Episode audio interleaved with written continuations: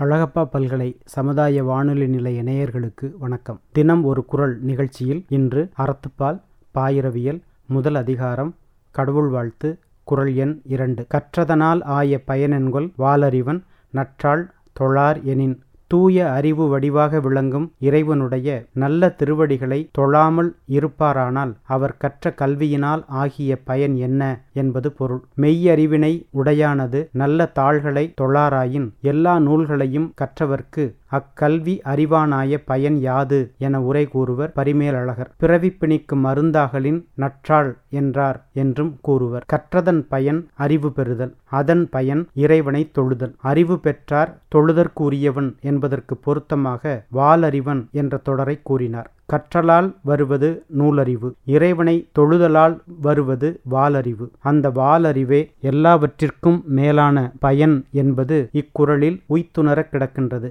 வாலறிவின் பயன் அவன் தாளை தொழுது பிறவி அறுத்தல். கற்றவர் தான் தொழுதேத்த நின்றான் காதலிக்கப்படும் காட்டுப்பள்ளி என்பார் திருஞான சம்பந்தர். கற்றாங்கு அவன் கழல் பேணினர் என்பார் மாணிக்கவாசகர். கற்றதனால் ஆய பயன் கடவுளின் தாளை தொழுதல் என்று ஒரு கருத்தாகச் சொல்லாமல் தூய அறிவு வடிவாக விளங்கும் இறைவனுடைய நல்ல திருவடிகளை தொழாமல் இருப்பாரானால் என எதிர்மறையாக கூறி கற்றதனால் ஆய பயனன்கொள் என வினாவையும் எழுப்பியிருப்பது ஒரு சிறந்த இலக்கிய உத்தியாகும். கற்றதன் பயன் வாலறிவனின் தாழை தொழுதல். அது நம் பிறவி பிணிக்கு மருந்து என்பது கருத்து. தினம் ஒரு குரல் நிகழ்ச்சியில் இன்று அறத்துப்பால் பாயிரவியல் முதல் அதிகாரம் கடவுள் வாழ்த்து குரல் எண் இரண்டு. கற்றதனால் ஆய பயனன்கொள் வாலறிவன் நற்றாள் தொழார் எனின் என்பதை அறிந்து கொண்டோம். நன்றி.